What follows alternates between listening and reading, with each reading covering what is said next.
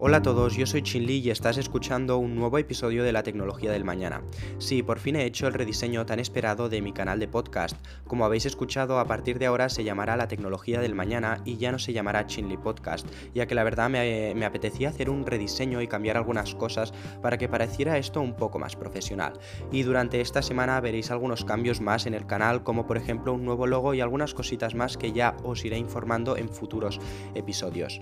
Bueno, el podcast seguirá siendo como ha sido hasta ahora eh, sobre tecnología y noticias tech, donde os, eh, donde os hablaré de todo lo que está pasando en el mundo de la tecnología actualmente y más. Y seguiréis teniendo esos episodios extra, aunque serán un poquito más profesionales, donde próximamente os puedo anunciar que habrá un episodio, yo creo que muy interesante sobre cómo la tecnología y las redes sociales afectan a la salud mental. Un episodio que llevo bastante trabajando en él y creo que puede ser muy interesante para todos esos padres que tengan hijos y que estén adictos a las redes sociales o para esos jóvenes que están mm, deslizando en TikTok horas y horas y horas, ¿vale? Pero nos centremos en este episodio, porque en el episodio de hoy te contaré las últimas noticias de tecnología de esta semana donde te hablaré de los problemas que está teniendo TikTok actualmente con Apple y Google, cómo está afectando la COVID a Tesla y sus eh, producciones, las novedades del próximo Apple Watch Series 8 y mucho más. Así que con todo dicho, arranquemos con este nuevo episodio veraniego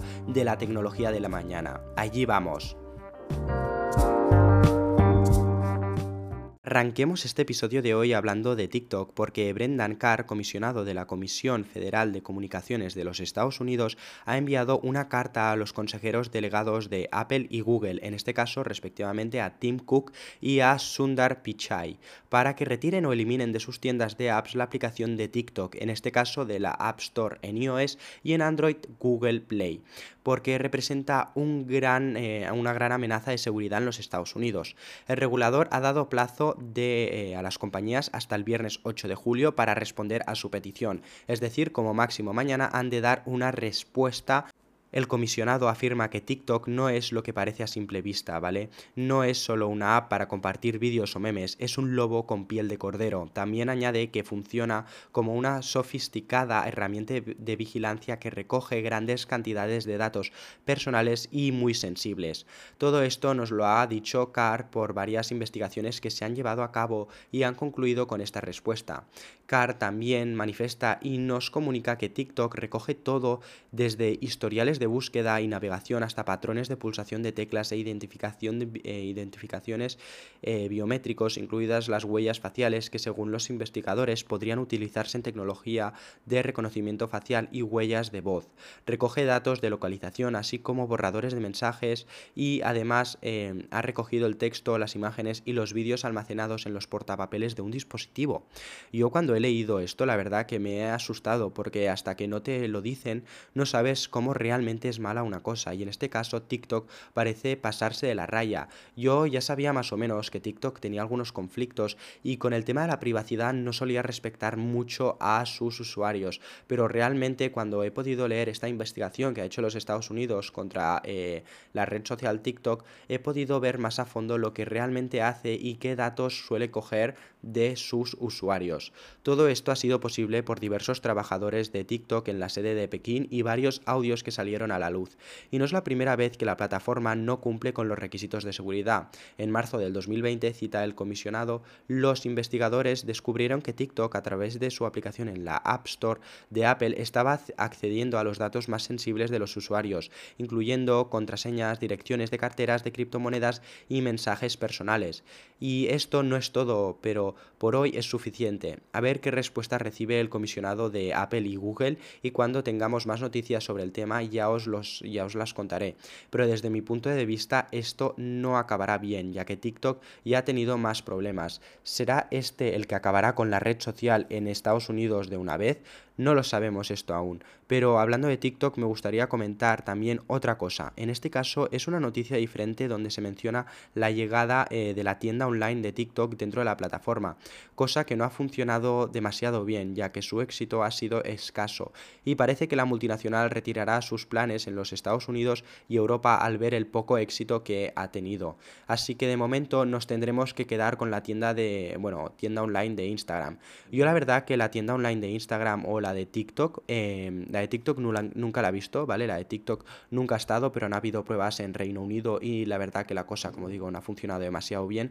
Y la que existe hoy en día en Instagram, yo, la verdad, si soy sincero, creo que nunca ha entrado, sé que está pues abajo a la derecha, pues hay el botón de una cesta para comprar productos, pero yo realmente si quiero comprar algo me meto en el link de la empresa que quiero comprar un artículo o voy directamente a Amazon. No creo que tenga mm, una gran utilidad poder comprar productos directamente de las redes sociales, pero bueno, las redes sociales, como digo, Instagram y TikTok lo están probando.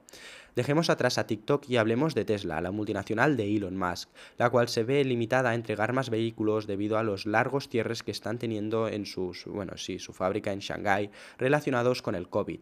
De momento sabemos que está teniendo varios problemas con estos cierres por el trimestre pasado, no les fue nada mal, la verdad, ya que lo cerraron con ni más ni menos que 254.000 ventas, donde el Tesla Model 3 y Model Y predominan mucho en estas. Más de un 80% de los vehículos eh, son el Model 3 y Model Y.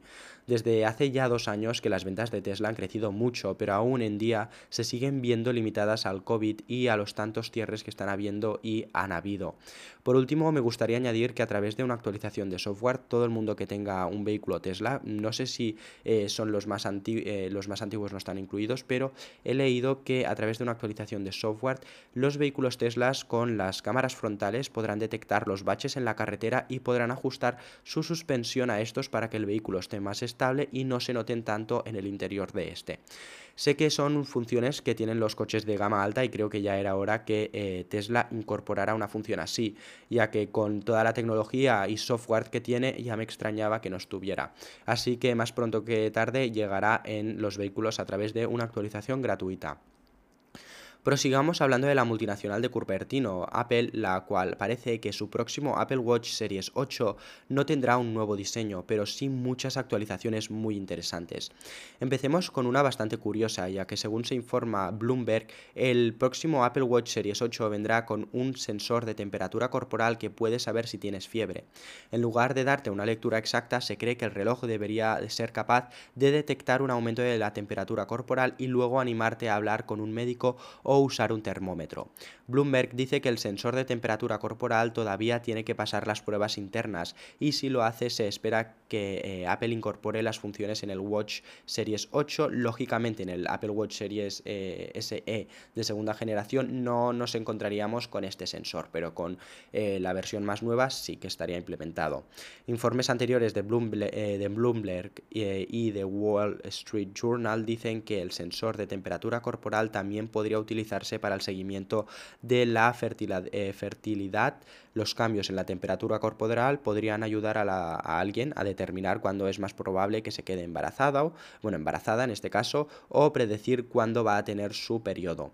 Pero no será hasta el 2023 cuando veremos un gran rediseño de hardware con un nuevo aspecto físico y nuevos sensores, hasta con un procesador más potente, ¿vale? Se dice que el procesador del Apple Watch S6 y S7 son más o menos iguales y el S8 mantendrá esa misma línea de potencia.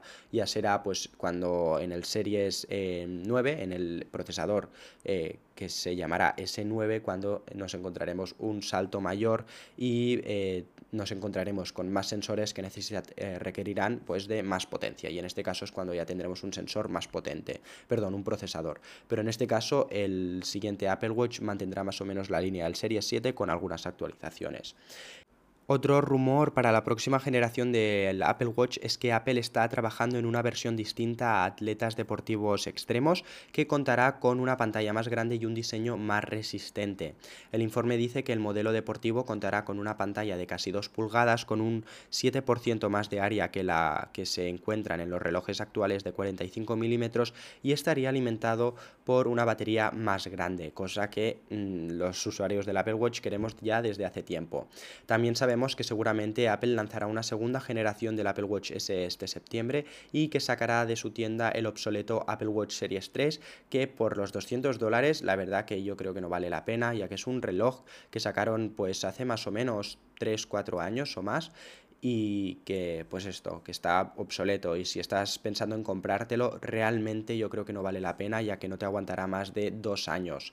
Pero antes de que un diseño, de encontrarnos con un diseño más resistente y un sensor de temperatura, lo que realmente queremos los usuarios eh, del Apple Watch, yo creo que es una batería que dure muchísimo más, ya que eh, un solo día de batería es muy, muy, muy poco. Y yo como usuario es de lo principal que me quejo de este increíble reloj ya que tenerlo que cargar cada día o a veces no te llega al día entero la batería, pues me parece eh, un poco ridículo por el precio que pagas.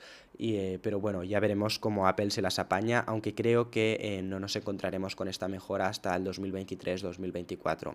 Así que ya veremos con qué nos acaba deparando finalmente Apple este septiembre con el lanzamiento de los nuevos iPhones y Apple Watch.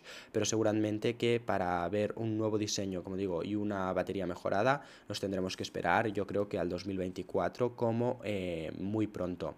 Continuemos con el episodio y hablemos de Sony, porque no es ningún misterio porque Sony hizo un monitor de juegos para PC que también puede funcionar bien con la PlayStation 5. El negocio de los juegos de PC es simplemente demasiado grande para ignorarlo y es solo dinero sobre la mesa que de otro modo estaría en juego para otros fabricantes de monitores. Sony no dijo esas palabras exactas, pero no tenía que hacerlo para mi saber, que es una de las razones por las que decidió anunciar dos monitores de juego esta semana. Otra razón es porque el creciente enfoque de Sony los servicios significa que PS Plus eventualmente irá más allá de las consolas. Poner sus juegos delante de más personas en lugar de encerrarlos como exclusivas se ha convertido en los últimos años en un cambio de estrategia bienvenido. De esto ya os, eh, ya os hablé en el episodio anterior, pero centrémonos en los monitores. El primero de todos es el M9, el cual cuesta 899 dólares, un precio bastante elevado, y en invierno llegará a un modelo más económico de 529 dólares. El que tenemos actualmente, vale, el M9, es el próximo gran paso de Sony, un monitor IPS de 27 pulgadas, 4K, 144 Hz, un... Eh, eh, un eh, un MS de respuesta con HDR con puertos DisplayPort, HDMI 2.1 y un USB-C. De momento PS Plus no llega al nivel de Xbox Game Pass, el cual lleva mucho más tiempo en el mercado y le da mil vueltas, pero Sony por algo ha de empezar, yo creo, y ahora mismo está eh, aplicando las formas de poder jugar a PlayStation y está saliendo de sus consolas para llegar a más jugadores cosa que me parece eh, correcta para empezar, ¿vale? Ya que, como digo, em, Xbox Game Pass lleva bastante tiempo en el mercado y ahora que hace poco, como ya os anuncié en el episodio anterior, salió eh, PS Plus, em, pues yo me parece bien que ahora estén pues mirando sacar nuevos monitores y sacar nuevos productos para poder jugar a estas, eh, bueno, a los videojuegos de PlayStation. Prosigamos porque ahora me gustaría hablar del Amazon Prime Day, un día de grandes ofertas en Amazon que cada vez está más cerca. El 12 de julio está programado su inicio y se finalizará el 13 de julio. La verdad que podría hablar de cientos de ofertas muy muy interesantes, la verdad. Eh, pero es que eh, hay tantas que podría estarme bastante rato. Así que si realmente quieres comprar algo en Amazon o querías comprarte algo ya, eh, y es algo pues que exceda de los, no sé, 50 euros o 50 dólares, yo la verdad lo que haría sería esperarme que llegara al 12 de julio, que es de aquí nada, y mirar todas las ofertas que hay. Y si ves que ese producto está de oferta, pues mejor para ti, te ahorras dinero. O si em, quieres comprar algo o no sabes qué comprar, ves pensando si necesitas algo, porque las ofertas que hay, em, yo em, me acuerdo del año pasado, y compré cosas que estaban muy rebajadas y hay ofertas que no las puedes dejar escapar. Así que yo me empezaría a mirar las ofertas que habrán, si realmente necesitas algo, si querías comprar algo, yo me esperaría porque Amazon la verdad que nos hace unos descuentazos durante estos dos días de Amazon Prime. Hablando de compras, ahora hablemos del alquiler de pisos o casas. En este caso me gustaría mencionar a Airbnb, ya que ha prohibido eh, permanentemente las fiestas y eventos en los hogares de su plataforma, después de que una medida temporal durante la pandemia demostrara ser popular entre los anfitriones. Prohibir hacer fiestas en viviendas alquiladas por Airbnb no ha sido solo por el motivo sanitario de la COVID, sino también por las molestias que puede provocar a los vecinos o cómo la gente puede dejar a, viviendas, las viviendas tras una fiesta, ¿vale? Puede dejarlas destrozadas, todas sucias y eh, no quiero mencionar en qué estado las pueden dejar, pero yo conozco a gente que... Em, que se ha encontrado una casa en Airbnb en pésimas condiciones. A mí me parece una medida correcta a la hora de hablar de lo mencionado anteriormente, pero me parece mal debido a que tú podrías hacerlo, yo creo que tú tienes, eh, deberías poder hacer lo que quisieras en una vivienda que tú alquilas, porque en ese momento es tuya la vivienda, pero claro, al ser Airbnb y alquilarla por pocos días, no sé realmente hasta qué punto em, pues debería de estar bien pues hacer fiestas y cómo dejarías la casa vale yo mm, la verdad que estoy en las dos bandas me parece bien por, para respetar los vecinos y para la gente que no quiere encontrarse una sorpresa al llegar a la casa, pero también me parece mal pues para esa gente que yo creo que Airbnb es una gran plataforma para la cual la gente busca pues casas, terrenos, eh, yo qué sé, mm, alguna vivienda para poder hacer fiestas, eventos. Yo creo que es la plataforma hoy en día más grande que la gente utiliza para alquilar pisos y hacer este tipo de cosas. Así que Em, de momento no están todas las casas limitadas, ¿vale? Hay algunas casas aisladas, pues que eh, Airbnb te permite hacer fiestas y eventos grandes, pero eh, para eso, pues a la hora de alquilar algún piso o casa que quieras en Airbnb, fíjate en las condiciones porque allí realmente verás si puedes hacer la fiesta o lo que tú quieras, también como eh, traer mascotas, ¿vale? Y pues esto es una nueva norma que te encontrarás en Airbnb y puede ser que más de una vez te encuentres limitado a que no puedas hacer una fiesta. Aún no sabemos las consecuencias o problemas que podrás tener si te saltas estas eh, normas, pero mm, yo creo que tampoco serán muy graves. Ya veremos cómo Airbnb evoluciona con esta actualización y qué pasa realmente con la plataforma. Pasemos ahora a la siguiente noticia en este, en este caso, también es sobre Apple ya que eh, nos habla sobre la nueva función de Apple que añade una protección extrema a tus dispositivos, porque Apple está tomando medidas para aumentar la seguridad de personas como periodistas, activistas y políticos, con una nueva configuración en iOS 16, iPadOS 16 y macOS Ventura, ¿vale? Eh, este modo se llama modo bloqueo y este ajuste endurece la defensa de un iPhone, iPad o Mac de manera que eh, interrumpen los métodos que hemos visto para comprometer los dispositivos para ataques altamente dirigidos. El modo de bloqueo bloquea muchos tipos de... Em, de archivos adjuntos de mensajes, deshabilita las vistas previas de enlaces, desactiva ciertas tecnología de navegación web de forma predeterminada, bloquea las invitaciones y las llamadas de FaceTime de fuentes desconocidas, bloquea las conexiones por cable a ordenadores o accesorios mientras el dispositivo está bloqueado y deshabilita la capacidad de agregar nuevos perfiles de configuración o inscribirse en la gestión. Estas son las áreas que se sabe que pueden ser más vulnerables en un dispositivo y por eso Apple ha añadido esta nueva función que la puedes activar o desactivar cuando quieras directamente de configuración. Este nuevo modo súper seguro me parece muy interesante para esas personas que tengan informes, información o informes muy valiosos, importantes o confidenciales dentro de un dispositivo y no quieren que nadie lo mire o directamente que sean hackeados o que estas barreras para esa gente que sea cotilla y quiera coger estos archivos pues pues que les sea un poquito más difícil.